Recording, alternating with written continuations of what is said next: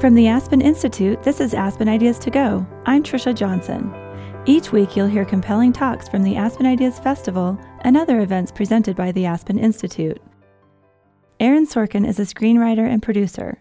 His screenplays include Moneyball, A Few Good Men, and Charlie Wilson's War. He won an Oscar for The Social Network, a fictionalized portrayal of the founders of Facebook. Television audiences know Sorkin for the award winning political drama The West Wing and the HBO series The Newsroom. His latest project is the new movie Steve Jobs, which he adapted from the biography by Walter Isaacson. Full disclosure Isaacson is president and CEO of the Aspen Institute. David Brooks is one of America's most prominent political commentators and an op ed columnist for the New York Times. He also writes frequently about culture and social sciences. Brooks is the best selling author of four books, most recently, The Road to Character. Here are Aaron Sorkin and David Brooks.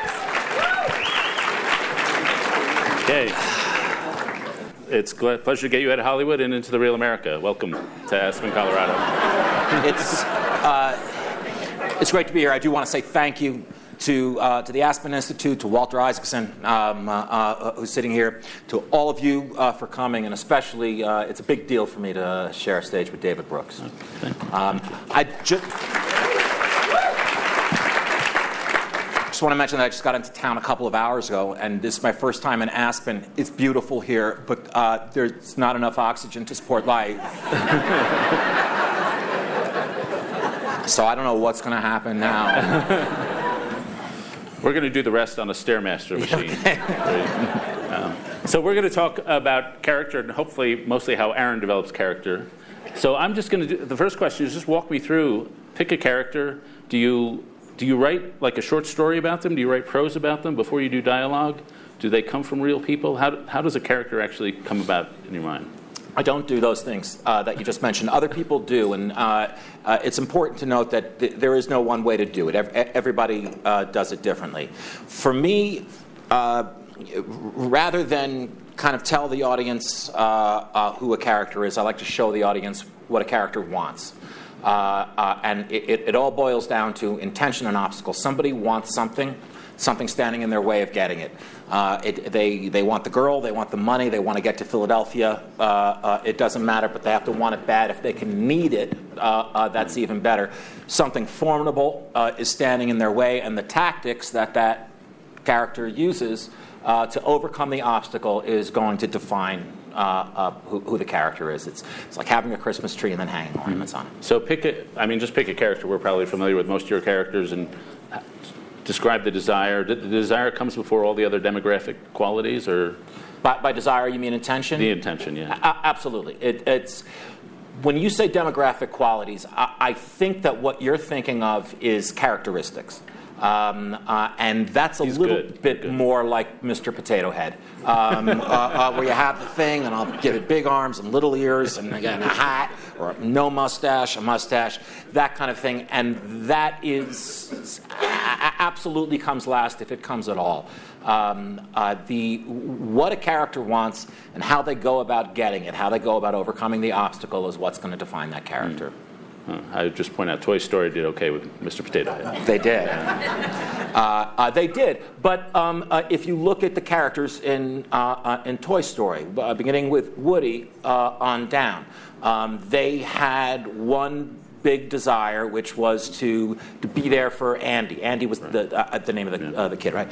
Um, uh, to fulfill their essence Uh, uh, as a toy, which is to make a kid uh, happy. And uh, you know, the, a ton of obstacles were, were thrown at them, and and their characters were defined by how they overcame them. Do you think? I mean, just as you look around the world, do you think that kind of intensity of intention is normal in people you meet, or is it something that you write dramatic stories about? Uh, that's a great question. Let me I, I, let me answer it this way, and let me know if I didn't answer your question uh, uh, when I'm done. The properties of people and the properties of character have almost nothing to do with each other.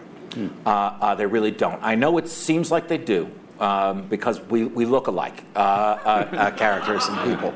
but people don't speak in dialogue their lives don't unfold in a series of scenes that form uh, a narrative arc. Uh, the rules of drama are, uh, are really very much a, a separate from, uh, from what we know, uh, from the, like I said, the properties of life. Is that true of Shakespeare? It's, a, I would think, especially true of Shakespeare. You know, people don't rhyme. Um, they did in Lower Manhattan, maybe not at Scarsdale. I, like. Um, uh, listen, I, I, tend to write very romantically and idealistically. Uh, so the characters that I write are going to be kind of quixotic, uh, and um, uh, they're, they're going to they're going to fail a lot and fall a lot. But uh, uh, you know, there's there's a romance in, in, in trying for honorable things. Yeah. Now, so you mentioned that. Are, are, do you consider you, do you have a moral purpose? Are you trying to improve the world or, or see the world? I'm really glad you asked.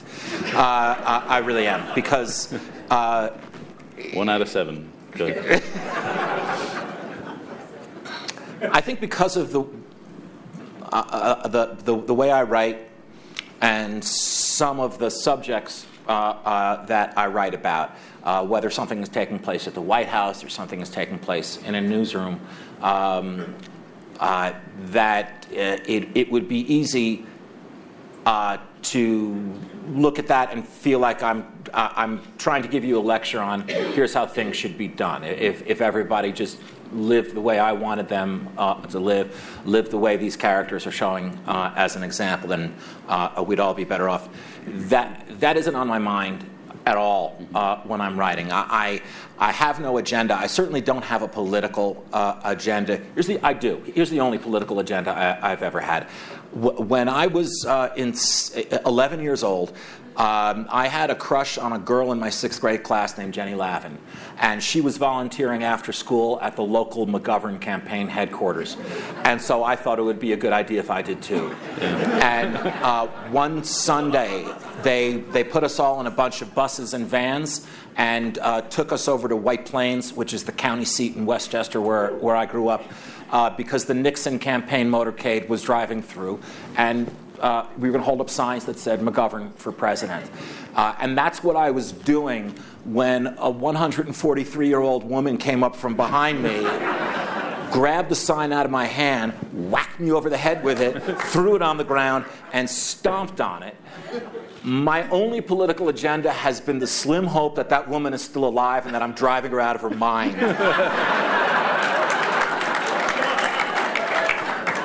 Have you stalked Jenny Levin on Facebook? uh, uh, believe it or not, I'm, I'm not on Facebook. Oh, um, really? Uh, yeah, I, I, was for the uh, uh, for a brief period while I was writing the movie, while I was writing the Social Network. Why not? Um, and then uh, why not? I, I, don't have a good reason not to be. I just don't have a, a, a, a good reason to be. I, I, don't know why not. I, you were trying Jenny Lavin crazy. Um, uh, listen, you're, you're, right. I wouldn't mind knowing what Jenny Lavin was up to. uh, no, no, I, I didn't.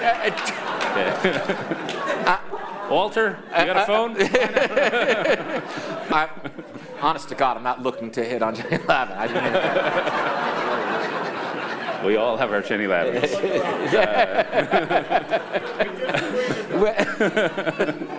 okay, um, She's a big producer in Hollywood. She's got a stoplight on your next project. Uh, so, talk to us. You know, you're famous for dialog mm-hmm. At what point does the dialogue come in?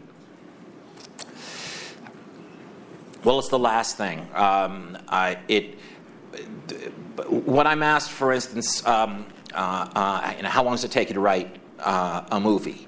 Uh, the answer is actually a couple of years, um, but uh, most of that doesn't look like what a passerby would say was writing. Um, it, it, looks a lot like me lying on my couch or watching ESPN. Uh, uh, but uh, what I'm doing is, again, I worship at the altar of intention and obstacle. Um, Uh, uh, and I'm, I'm trying to, I'm just loading up on what those things are. Um, uh, what is the intention and obstacle? And that's the, that's the drive shaft of the car. And once you've built that, then you can start to do the fun things that you like to do. For me, that's dialogue. Um, uh, I, I really enjoy dialogue because my parents took me to see plays starting from when I was very little. Like I said, I, I grew up uh, uh, first in Manhattan and then in a suburb of uh, New York called, Scar- called Scarsdale. Um, and uh, my parents uh, took me to see plays starting from when I was very little. And oftentimes they took me to see plays that I was way too young to possibly understand. Like, Who's Afraid of Virginia Woolf when I was nine? Um, and I did not understand what was happening on stage, but I loved the sound of dialogue. It sounded like music to me, and I wanted to imitate uh, that sound. Um, so now, uh, it, story for me, plot is, is a real weakness. Um, uh, I, I consider plot to be kind of a necessary intrusion on what I really want to do, uh, uh, which is write dialogue. But I can't write dialogue unless, uh, unless there's a plot. So um, I will kind of get myself as, as loaded up as I can on. Um, uh, you know, who wants what and what's standing in their way. Just two people uh, in a room who disagree. They can disagree on the correct time of day, um, uh, but, but they have to disagree. And then once I have that, uh, go ahead and write. And for instance, uh, uh, with the social network, I had like the first third um, uh, in my head. And I, I frequently, in fact, al- always uh, um, start without, before I know how it's going to end. Uh, uh, really. I wish I knew how it was going to end, but uh, I, just can't wait that long. I have to get started. um, and, and, I hope it comes to me uh, along the way. So I had about the first third, and I definitely had the first scene, which uh, it's a very simple scene. It takes place in a bar on a college campus, um, uh, and, and two students, one of whom is Mark Zuckerberg, um, are, who, who, have dated a couple of times, they're breaking up. and that's the scene. And when I f- finally sat down to, to write it, uh, it, uh, it occurred to me for the first time, and it, it, had been about a year leading up to that, of, of thinking and going and visiting the final clubs at Harvard and uh, uh, talking to, the, spending a lot of time with the, the Winklevoss twins and uh, that kind of thing. Um, uh, when I finally sat down to write that first scene, it occurred to me that these two characters were much, were at least a little bit younger than they were younger than any characters I had ever written before, and that uh, suddenly I had to make them sound young and uh, uh, and and like they're young today um, uh, in the 21st century. And I, I, think I maybe wrote six lines before I said, This is just god awful. Uh, they're going to have to talk the same way everybody talks in everything that, uh, that I ever do. And, and, and they did.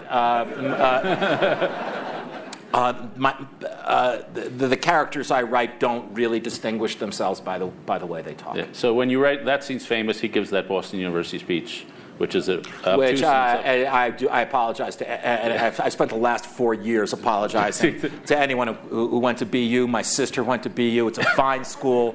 It was the right line to write in that. I didn't know your sister went to BU. Wow. Yeah. Should have chosen BC. Uh, uh, uh, now, but so when you write a great line, you know, you want me on the wall, you need me on the wall. Mm-hmm. Do you know right there, this is a really good line? Uh, I know when I write a line that I like, uh, uh, you know, when I, it musically it, it feels right, and again, you know, what the words sound like are as important to me as, as what they mean.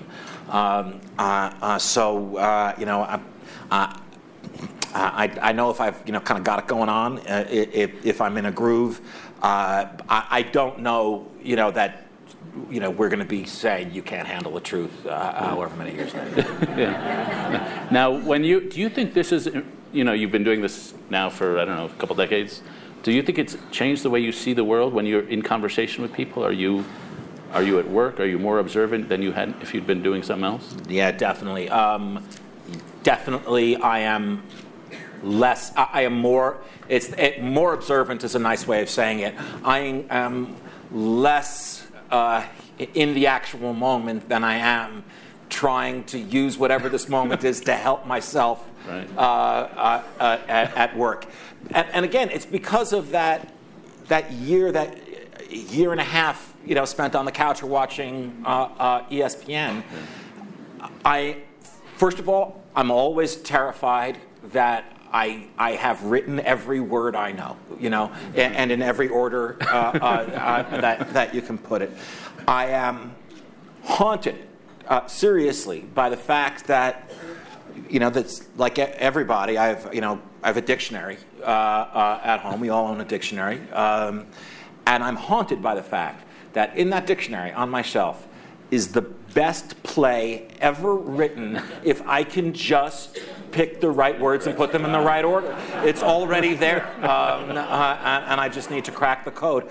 And so basically, I'm, I'm, it, it's hard to get me 100% present in a moment. I'm, I'm usually thinking about this, this thing that I'm having trouble writing, or uh, if I'm if I'm in the middle of doing series television, uh, uh, that's the worst because you always have a term paper due. Um, uh, so, uh, uh, so the answer is when I'm having a conversation with somebody, I'm uh, I'm hoping they're going to help me out somehow. Uh, frequently, um, if I'm really stuck. Uh, uh, I'll go out into a, a- like a, a public place, a diner, a bus stop, uh, any place where you might overhear uh, a conversation, and hope that I can land in the middle of a conversation that will get me thinking, how in the world did this, what in the world was the beginning of this conversation? Uh, and I'll try to write that. Um, I- and so I was, I was in a, a, a diner once um, and just overheard somebody, I mean, they were really frustrated saying, I mean, honestly, how many people can you think of named Gordon? Um, and I thought, let me get out of here. I just want, I'm going to write the rest of this scene. And I'm going to write the beginning of this scene. Um, uh, uh, I, I, I was in Jackson, Mississippi, um, uh, and passed by a park bench. Um, and uh, uh, uh, two men were sitting there, and one of them said, "Who that there going to get the jump on Jesus?" Um, and again, I thought, "That's that's what I'm talking about. I want to." He wrote the best line of the scene. Now let me just write the rest of it. Uh, now, do you think you're more empathetic? I mean, you're sort of mining, but are like to understand intention and obstacle, you've got to actually get into the minds of people. Uh, I'm not sure if this is what you mean by empathetic or not, but um, I've written two anti-heroes. Um, in, I mean, in the midst of uh, all the romanticism and idealism, I've written two anti-heroes. One was Mark Zuckerberg, um, uh, and the other one, let me make this sound as little like a plug uh, as I can, is in Steve Jobs, which opens October 9th. Uh, okay. Based on the book by Walter Isaacson. Is Walter your anti-hero? Walter is my absolute hero. Um, uh, and in those cases, when, when you're writing an anti-hero, uh, you can't, you, you have to have empathy. You can't judge the character. Uh, those characters I write anti-heroes or even outright antagonists, like Nicholson's character uh, uh, in A Few Good Men. Y- You really want to write them like they're making their case to God why they should be allowed into heaven. Yeah. My favorite movie, present company accepted, of course, uh, is a movie called The Searchers, a John Ford movie Yeah. where, where John Wayne is a bigot uh, throughout that movie, and it's an incredibly complicated uh, but very moving role because he's trapped by circumstance. He's a he's a primitive man trapped in a semi-civilized civil society. Sure. Listen, you can, in drama, get people to empathize with bigots. Um, uh, we, we saw it with All in the Family, right? We loved Archie Bunker. Um, uh, uh, we loved him. And the reason why was um, uh, th- that, that Norman Lear and that team, and Carroll O'Connor, uh, uh, did a great job making us feel sort of the life of this guy uh, who you, you know was you know had a father who was hard on him and he's just making ends meet and he's he's living in Queens. To, to understand that life um, uh, and he also showed us a, a very nice father. Um, and uh, uh, you know it's, it's a tough needle to thread but uh, but you can do it in um, uh, in 12 Angry Men. Um, by, by the very end of 12 Angry Men you, you kind of want to give Lee J. Cobb uh, um, uh, a pat, uh, you know. Yeah. Now, I have a weird question. I was at a conference, I won a cocktail party, a very bad cocktail party, where I happened to run into a fascinating guy who's a novelist. Mm-hmm. And we got to chatting, and you know, I write little nonfiction in the newspaper. He writes novels, and he said to me, I don't know why he thought this of me. He said, "Do you drink while writing?" Maybe that's the only way my columns made sense to him. But, uh, but I said, no. Do you drink while writing your novels? He said, no. And I, then he said to me, do you drink after writing? And I said, often. Yeah. and I said, do you drink after writing? He said, yes, often. And I said to him, why do you drink after writing? He said, because the writing process to me is so emotional that I needed to calm down. And I said, to me, the writing process is so disciplined, I needed to loosen up. That's really interesting. Um, so which are you? Okay. um, I feel like I'm that Boston University girl right now. Yeah. uh, I don't drink, uh, um, uh, uh, so I, I, can't be helpful there. But I, I but the, uh, as, as far as the rest of the question goes, yes, I, um, I, I, am emotional uh, when I write. I'm actually very physical when I write too.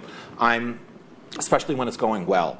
Uh, I start acting out uh, uh, the parts. I, I, I, stop typing, um, and it, it, it I, and I start walking around. I can find myself, you know, two streets away from my office uh, uh, uh, um, or my house.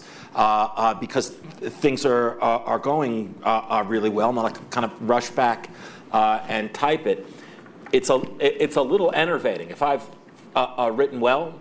Um, if I'm writing badly, uh, it's the worst feeling uh, uh, in the world after. So I'm a parent too, so a- after something bad happening to my daughter, this is the worst uh, feeling in the world. Worst feeling in the world. Um, but you do it for those tiny moments of you, you, know you, you you put the bat on the ball. Yeah. Uh, you really connected with it. I once broke my nose uh, while I was writing. Um, uh, I was writing uh, an early episode of The Newsroom and uh, kind of got up in the middle of the night because I realized here's, there's a great gag.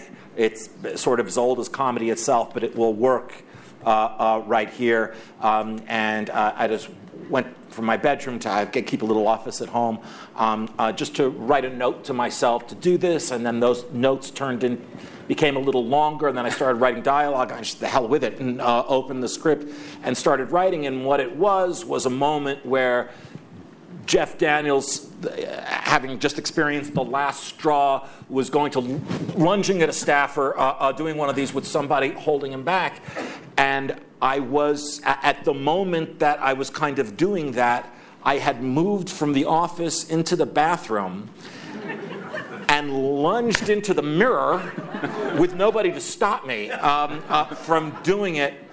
it if it had been a Scorsese movie, he would have said, Let's go again, this time a little less blood.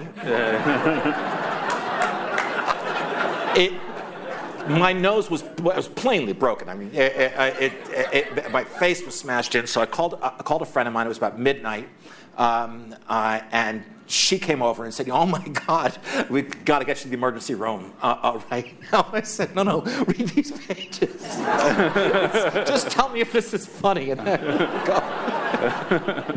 wow, I think I'm right that when Proust was dying, he was rewriting because he thought, "Oh, a death scene in, in Remembrance." He was, "Oh, yeah." So I don't know anything about Proust dying and what was happening then. Okay, New York Times.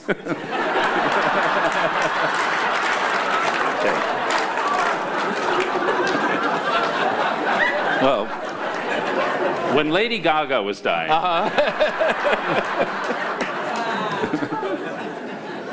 okay, uh, we're going to open it up in about 10 minutes, but uh, I've got to humiliate myself a little more. Uh, let's go back to let's go back to politics. Do you think liberals and conservatives enjoyed West Wing equally? I mean, I have statistics that suggest they do not. Um, but let's, I'm, I'm glad uh, uh, we've gone back to politics. And I'm glad, in addition to Walter, uh, Arianna Huffington uh, uh, is sitting here in the first row. Um, and yeah. Uh, again, Um, uh, I do not have uh, a. I don't. I don't have a political agenda, nor am I particularly politically sophisticated. What I have are great tutors. On the West Wing, on the newsroom, I hired people. Um, uh, who had experience in Washington, experience uh, uh, working in the White House, who were able to combine that with they kind of got a kick out of the stories uh, uh, that uh, that they were able to tell. Um, so just you know, someone who was able to say, you know, listen, on Halloween, um, the White House press corps is allowed to bring their kids to the White House to trick or treat.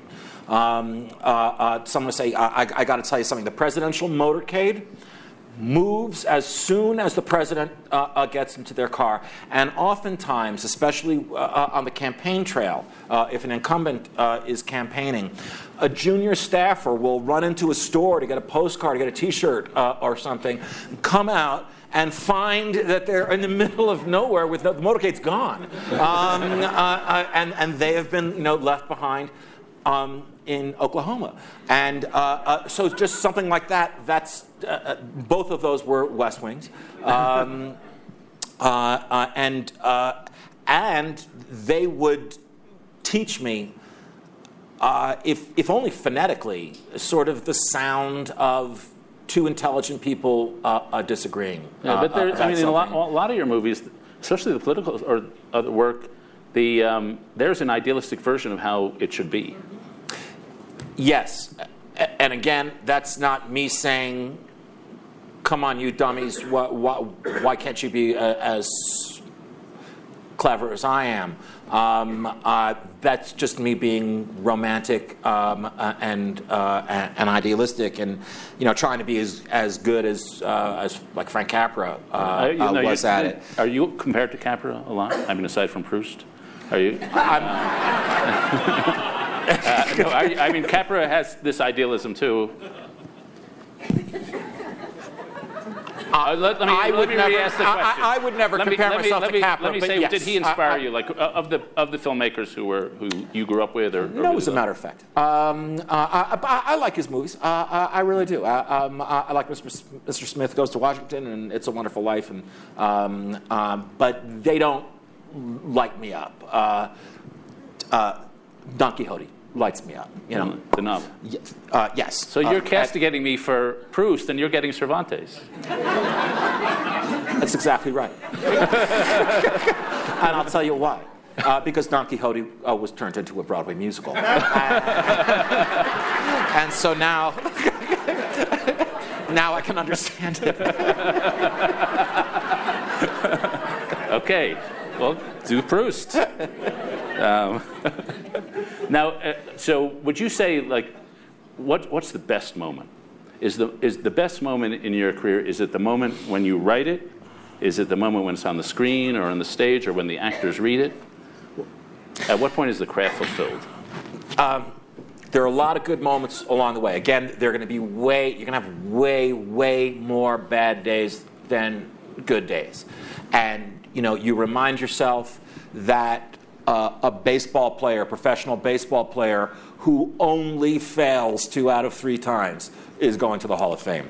Um, uh, you keep telling yourself that. Uh, the, the good moments, um, uh,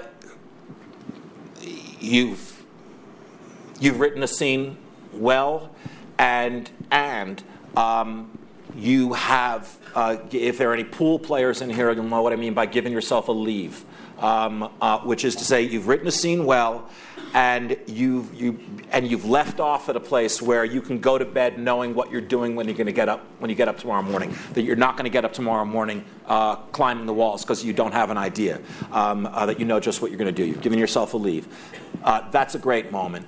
Um, uh, somebody else reading it, somebody with fresh eyes uh, uh, coming to it. Um, I'll tell you when Walter read the Steve Jobs screenplay and liked it, that uh, uh was a really big deal to me. Uh, sitting at a table read, uh, and um, I remember my first movie table read. It was A Few Good Men was my first movie, and Nicholson makes that character, Colonel Jessup, makes his entrance on page 23 uh, of that screenplay. And uh, uh, we're having a table reading. There's about 80 people uh, on a soundstage. And Nicholson uh, uh, had his first line. And he, there was just kind of an, a, an audible gasp in the room because it wasn't somebody doing a Nicholson impersonation. it was Nicholson. Um, and there have been a number of actors that, that I've felt that way about. Um, but the biggest big deal moment uh, is when somehow you know that uh, you've written something, and it's not just about writing it, because remember, there's there's a big difference between what you and I do. You write things that are meant to be read, and I write things that are meant to be performed. Um, uh, so it, it, would be like a composer just writing notes and, and handing out the sheet music uh, uh, to the audience. It, it wouldn't have nearly the same emotional impact. Once everybody comes together, the actors, the director, designers, technicians, and the audience, which is a major collaborator in, in what we're going to do tonight. If it lands, yeah, and you, you can tell uh, if it does. That's a really big deal. Uh, uh, it feels fantastic. Unfortunately, the feeling is fleeting, um, and you have to do it again. Um, you cannot dine off yesterday's really good feeling. Uh, it, it really doesn't last that long. Now, I've asked this question of a lot of people who've done really first class work, and I say, do you feel complete? Do you feel whatever ambition drove you, is it satisfied and can you rest? I don't know a single writer who would answer yes to that question. Uh, not, a, not a single one. My hero and my mentor uh, um, uh, coming up is a writer named William Goldman. Uh, uh, who uh, he has two Academy Awards for Butch Cassidy and the Sundance Kid and All the President's Men. he wrote The Princess Bride. He, he, he, wrote Magic. He, on and on. He, he's a fantastic novelist, a fantastic screenwriter. He's also a fantastic writer of nonfiction. And I would recommend to anybody, you don't have to be in the movie business, I would recommend to anybody a book that he wrote called Adventures in the Screen Trade, um, uh, which is, it, it's, it's a wonderful, wonderful read. Also, a book of his called, uh, I, I, by the way, I don't, I don't, make any money when he sells books.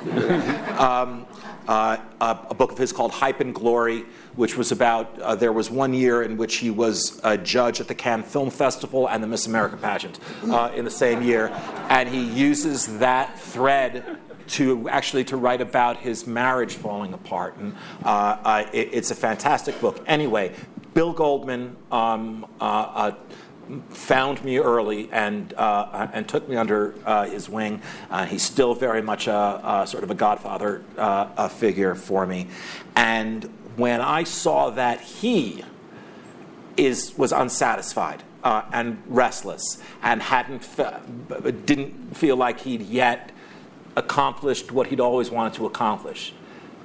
Butch Cassidy the Sundance Kid, right? The Princess Bride. Um, I thought there's no hope for me. Um, uh, uh, you know, this is this is what drugs are for. Okay, one final line of questions, then we'll throw it open. And I should say, my right now my visibility is limited, so if somebody could, when somehow we'll have to fix that. Um, the you talk. I'm going to get back to the moral issues. Yeah. Um, you talk about intentionality. A lot of uh, it's striking. A lot of your work takes place in the workplace. Mm, yeah. Uh, and but do you have different ambitions? Are all ambitions just dramatically interesting, or are there certain characters who've had ambitions that you thought were amazingly noble? That of, of the repertoire of famous characters you've done. Yeah, I try to, uh, first of all, uh, to, to, address the first thing that you said. Yes, I love writing things that take place uh, in workplaces. There's sort of a common uh, theme uh, uh, in the stuff that I've written, which is it's okay to be alone in a big city if you can find family at work. Um, uh, uh, so I, I, I, like workplaces. I like people who are really good at their job, no, no matter what that job is, and I kind of like watching them do it. Um, to answer the second part of your question, we just have to distinguish between the fiction and the nonfiction uh, uh that I've, I've written. Um, because the social network wasn't really about uh, we could have a discussion about the nobility of what Zuckerberg's intention was. It just wasn't really about that. Um, Uh, on the other hand, Charlie Wilson and Charlie Wilson's War, his intentions were extremely noble. Uh, his tactics were, you know, loony, um, uh, and it worked. Uh, uh, but when I'm writing fiction, I'm really mostly interested in uh, honorable intentions. I'm really mostly interested in the difference between not good and bad, but good and great. Okay. Now let's go. This is much talked about. I'm sure you've talked about this a thousand times. In the Zuckerberg case, he ha- has a long-term girlfriend. In the movie, he doesn't have a girlfriend. It's, he's driven by unrequited love or romantic longing. Listen, I, I let me figure out a way of answering this without relitigating uh, uh, uh, this because I, I do not. That the opening of that movie. Here's okay. Here. It's not an accusation. It's a it's a more philosophical question. yes. No. I understand. Um, uh, but just let me tell you how I got there. Which is this: what I had was Mark Zuckerberg's actual blog post um, uh, from that night, which you hear in voiceover. We do the first scene with Rooney Mara. He, uh, on the credits roll, while he walks uh, uh, from that bar called the Thirsty Scholar back to his um, dorm room. And then we hear in voiceover, he starts blogging. Uh, and we hear in voiceover uh, uh, his blogging, which we start to mix with this party at a final club, this world that he, he wanted to be in.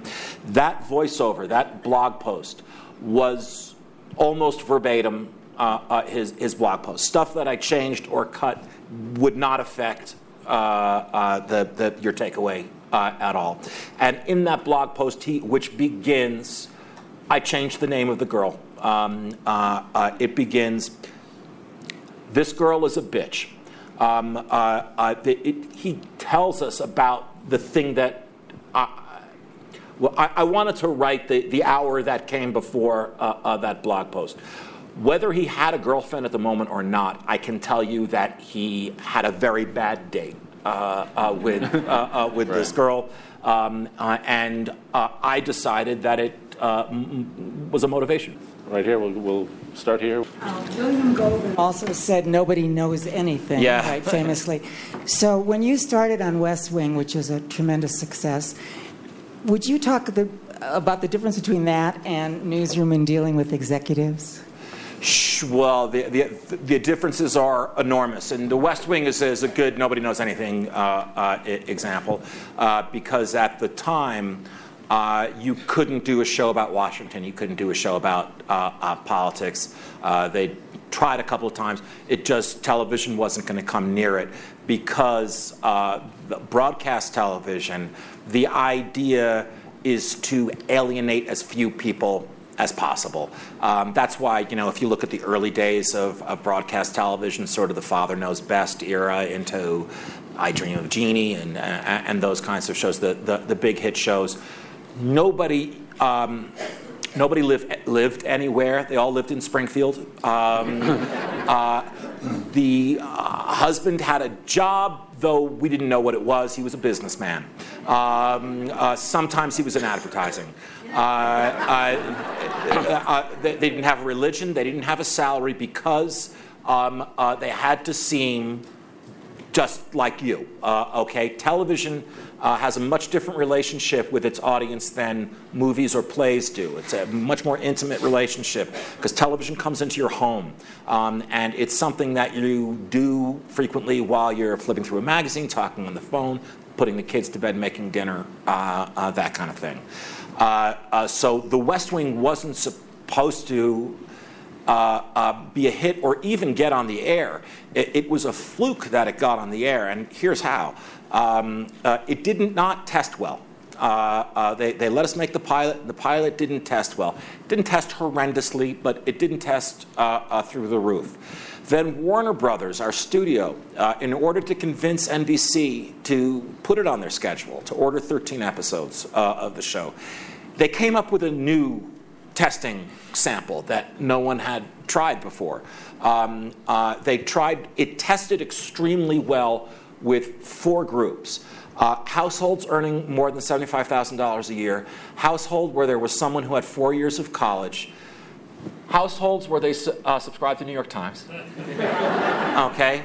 And the fourth, and this was a huge deal, and remember the West Wing went on the air in 1999, households where they had home internet access. And the reason why that fourth one was big, now everybody has home internet access, but not in 1999. The reason why that fourth one was such a big deal was because it was right in the middle of the dot com boom.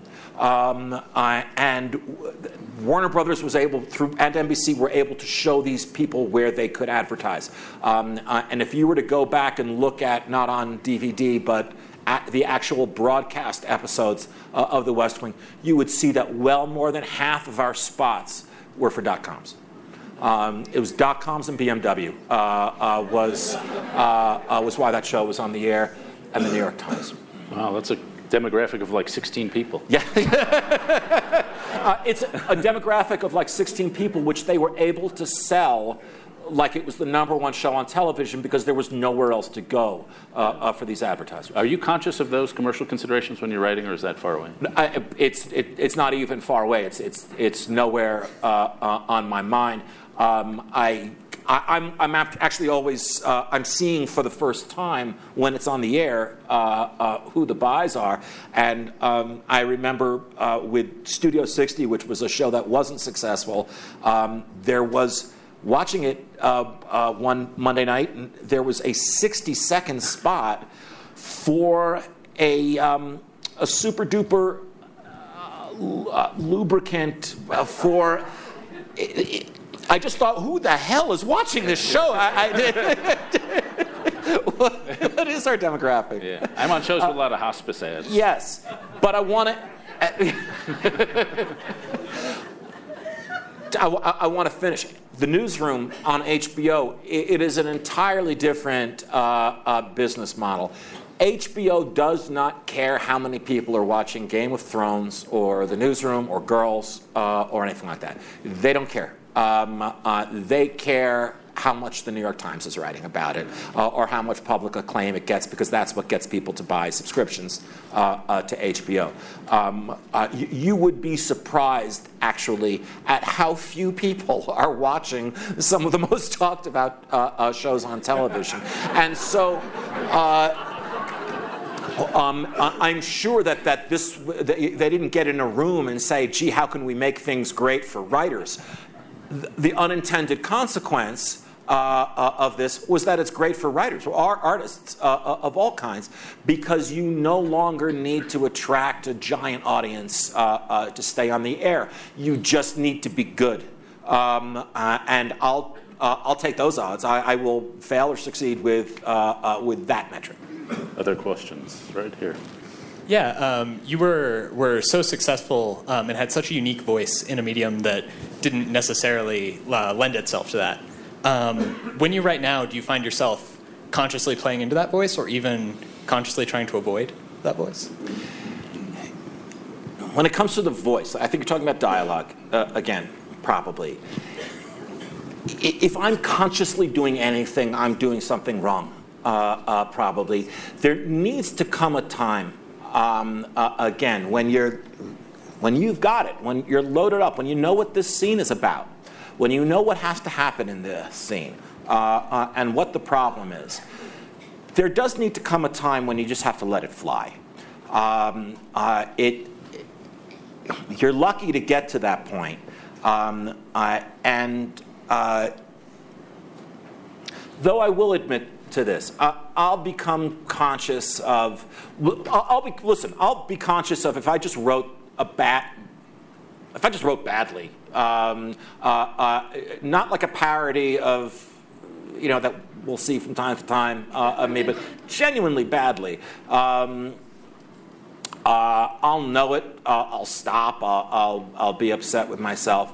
Um, but if I'm writing the way I write, uh, I'm okay with that. Okay, you mentioned earlier that you build plot from giving your characters obstacles. They struggle and then it ends by them ultimately reaching their goal. Was there an experience in your life that influenced you to write this way, or did you adopt this writing process from your favorite writers and authors? Let me be clear they don't have to succeed uh, uh, in, in their goal, they can fail. Um, uh, but they have to have tried as hard as they can possibly try. The intention has to be clear. Um, uh, the obstacle has to be formidable. They can fail. You won't have a happy ending, uh, but that's okay. Um, where I got that uh, was two places. One, yeah, trying to emulate uh, my favorite writers, but the other is Aristotle. Um, uh, in The Poetics by Aristotle, which is barely even a book, it- it's a, more like a pamphlet, it's like 64 pages uh, long. Right there are the instructions uh, for this is what drama is, uh, this is what a play is it, it also applies to movies and television. Aristotle couldn't envision such a thing, but um, uh, he tells you exactly what is required uh, of a, a protagonist, a hero, a tragic hero, an antagonist. Um, uh, he tells you exactly what is uh, required of a play. And uh, uh, except when it comes to bad dialogue, when you are in, are in trouble uh, when you're writing, it will almost always be because you have broken one of those rules uh, of Aristotle's. And you've got to become a diagnostician. You've got to figure out uh, uh, what you did wrong. What, what rule did I break here? Um, uh, so uh, it's that. But are, are you uh, uh, a, a writer? I wanted to write a book, but I know that I have a lot of things going on. So. Uh-huh, okay. Because my suggestion was just going to be uh, uh, read people that you like. Um, and try to figure out why you like them. And when you see something or read something that you don't like, try to figure out why you don't like that. Be a diagnostician. Could I just ask something on the craft? Do you have a schedule? Uh, like I, I, I like like I'm like some Like kind of Stephen 10, King. wake 10. up to the go to hell. Wow, it's gotten ugly. Uh, I, uh, we have a microphone? I have a I- question. Okay. So you talk about the writers that uh, you like and the writers that you sort of envision. Um, how much of yourself do you think has sort of, or maybe perhaps your super ego has been injected into some of the characters that you've created? I would say probably first of all, more of my father has been injected uh, uh, into the characters than uh, uh, than me. It's uh, I, I think that. Um, I, I get mistaken for uh, my characters. My characters get mistaken for me uh, uh, from time to time. Um, that if if this character said something, that I'm using them simply as a, a, a delivery system for uh, for what I want to say, uh, uh, which I don't do. But um, you know, I told you about jumping up and down and dancing around uh, my office, playing all the characters. Um, uh, so there would be as uh, much of me in you know C.J. Cregg uh, on The West Wing as there would be in uh, uh, Sam Seaborn. This question's actually for David. Awesome. Um, what, if anything, I do have a schedule. You I do. say. Yeah. That's not my The question. hell with those who don't. No, not my question. um, so my question is, what, if anything, have you learned about character from the characters that Aaron Sorkin has written? Oh, that's a good question. It's a great question.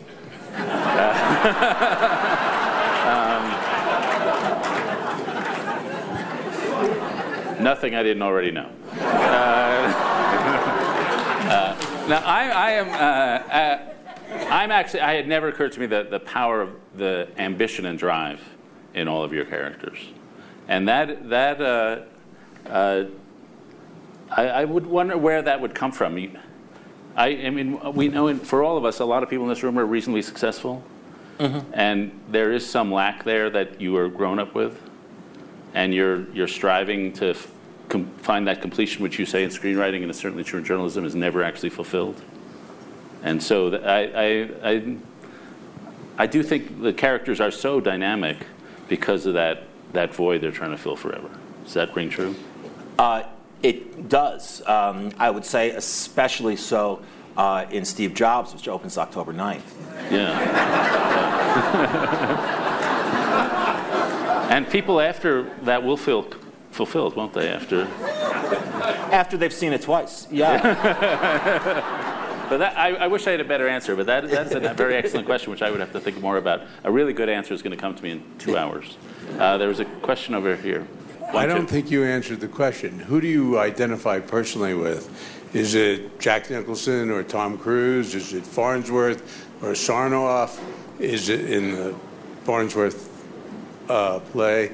Is it Steve Jobs, or who is it that you personally want to be if you had your choice? There's an extent to which I, uh, uh, I identify with, uh, with all of them, like I said, because I, I wrote them and I wrote them, uh, well, I'll use the phrase again, as if they were making their case to God why they should be allowed into heaven. So uh, I, I, I feel very sort of uh, um, uh, close to all of them. But you know, you mentioned Farnsworth and, and Sarnoff, and probably uh, uh, not a lot of people here are, are familiar with that. It's, uh, I had a play on Broadway called The Farnsworth Invention, um, uh, uh, which was the, the true story of a kind of epic battle that took place between a young man named Philo Farnsworth, who invented television um, at a very young age, and David Sarnoff, who also at a young age was the president of RCA, um, and the founder of uh, NBC, and uh, sort of along with William Paley, the, the, the, founder of the idea of a broadcast network. Um, uh, the, really the inventor of, uh, of, mass communication. But this play is a duel between Philo Farnsworth and David Sarnoff. And Scott Rudin, who is the producer of uh, uh, The Social Network, um, as well as Steve Jobs, um, October 9th um, said that the reason he knew I was the guy to write the social network was that he came to an early preview of the Farnsworth invention. And in the Farnsworth invention, Sarnoff is the, is the antagonist. Um, uh, he's, he, he, stole television from Philo Farnsworth. Um, uh, and Scott Rudin said that because it was so clear that my sympathies were with Sarnoff um, uh, uh, during this that I was just trying to convince the audience that Sarnoff wasn't such a bad guy, that I, I was the person to write the social network. Uh, this is for Aaron Sorkin. So I'm a big fan of your work in general, but as a Silicon Valley tech guy, I've got a question for you. You seem to have a love hate relationship with technology, and like some of your work, Farnsworth, Jobs, Zuckerberg, um, very you seem drawn to it, and then a lot of your characters on the other side in other works are sort of anti-technology or, or a-technology, and you've made some comments yourself. So, f- uh-huh. for Aaron Sorkin, technology frenemy, would you say? okay, let's have this out once. I'm not a luddite. Um, uh, uh, I, I, get as much out of technology as, uh, uh as anybody.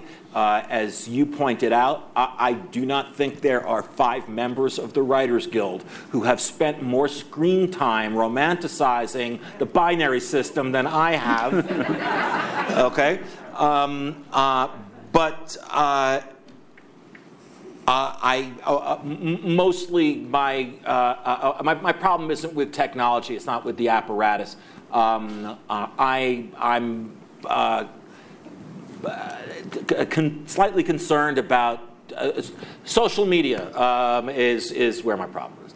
Um, so it's that, and. Um, I, I've said so, you know, personally in, in forums like this. Uh, and, uh, and I've dramatized it uh, a little bit, mostly on, on the newsroom. Um, and uh, uh, you know, people who work in digital media uh, really responded positively to that. They didn't. they did not like it, it, I think it felt to them like I was saying um, new media is silly and old old media isn't most of the characters you've talked about, with the exception of C.J. Cregg, have been males. And when it comes to talking about intentionality and obstacles, and this being the driving force, do you think this is different when it comes to males and female characters? And if you think about female characters in your in your I mean, I think of uh, Mackenzie McHale as mm-hmm. probably the most memorable one that I remember. But how do you think about those characters? And do you think about gender as influencing what they want in how you write those?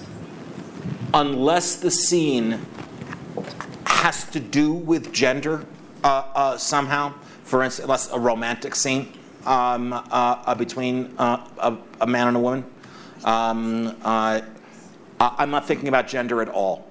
Um, I, I'm I'm not thinking. You know, this is how a woman would do this. This is how a woman would talk. I just think that that's a generalization that's impossible. Um, uh, so I'm I'm again. I'm just concerned with intention and obstacle. What does this person want? What are they going to do uh, uh, to overcome the obstacle? Um, I, and honestly, it's it, it, with, with, with a few exceptions, it's mostly the casting of an actress in the part that is defining uh, uh, the gender uh, of the character. So, uh, kind of picking up on your casting reference, you, you create these characters you act, you live these characters with, I mean, literally, you, you, their, their, their dialogue, you've got total control at that point in the creative process. Yeah. But then comes casting, mm-hmm. and then comes acting. And so, how do you handle letting go, or do you let go, or what is the dynamic in the casting process? well, I don't let go. Um, uh, but like I said, I uh, I, I, signed up for this. Uh, I, I, don't know if I'd be a good novelist or not. I, suspect not um, uh, because I don't. My powers of description uh, uh, just aren't terrific. Uh, but I eagerly, um, I you know went went toward a. a um, method of storytelling that is collaborative uh, um, because I, I, I, just think that fantastic things can happen uh, in, uh, in, in, that kind of environment. So uh, I'm, I'm ready for the fact that things are going to change a little bit.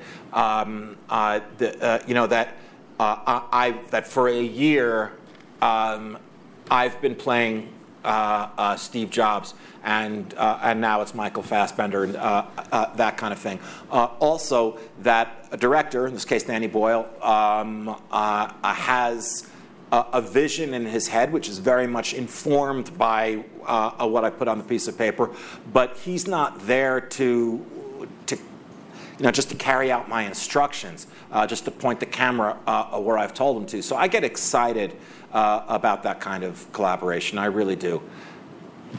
Okay, I'm uh, struck by uh, the deep Americanness of this hour.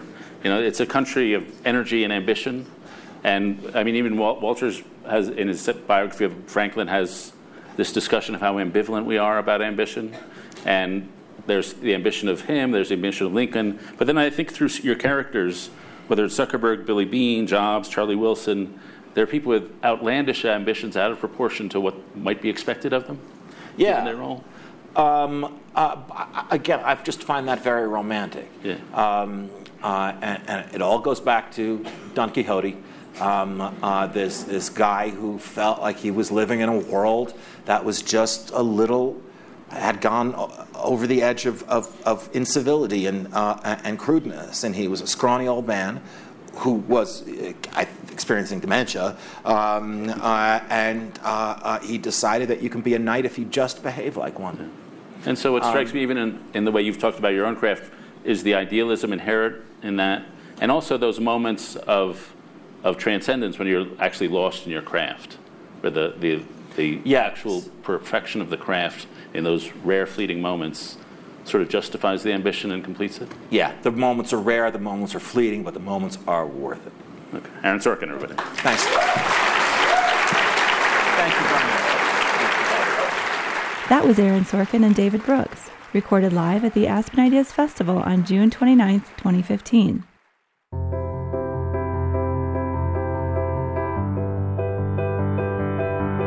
The Aspen Ideas Festival is the nation's premier gathering place for leaders from around the globe and across disciplines to engage in deep, inquisitive discussion and tackle the ideas and issues that shape our lives and challenge our times. You can discover more about the festival at our website, aspenideas.org. Make sure to subscribe to this podcast, Aspen Ideas to Go, on iTunes or other popular podcasting services. You can follow the festival at Aspen Ideas on Twitter and Facebook. I'm Trisha Johnson, Editorial Director of Public Programs at the Aspen Institute. Thank you for listening.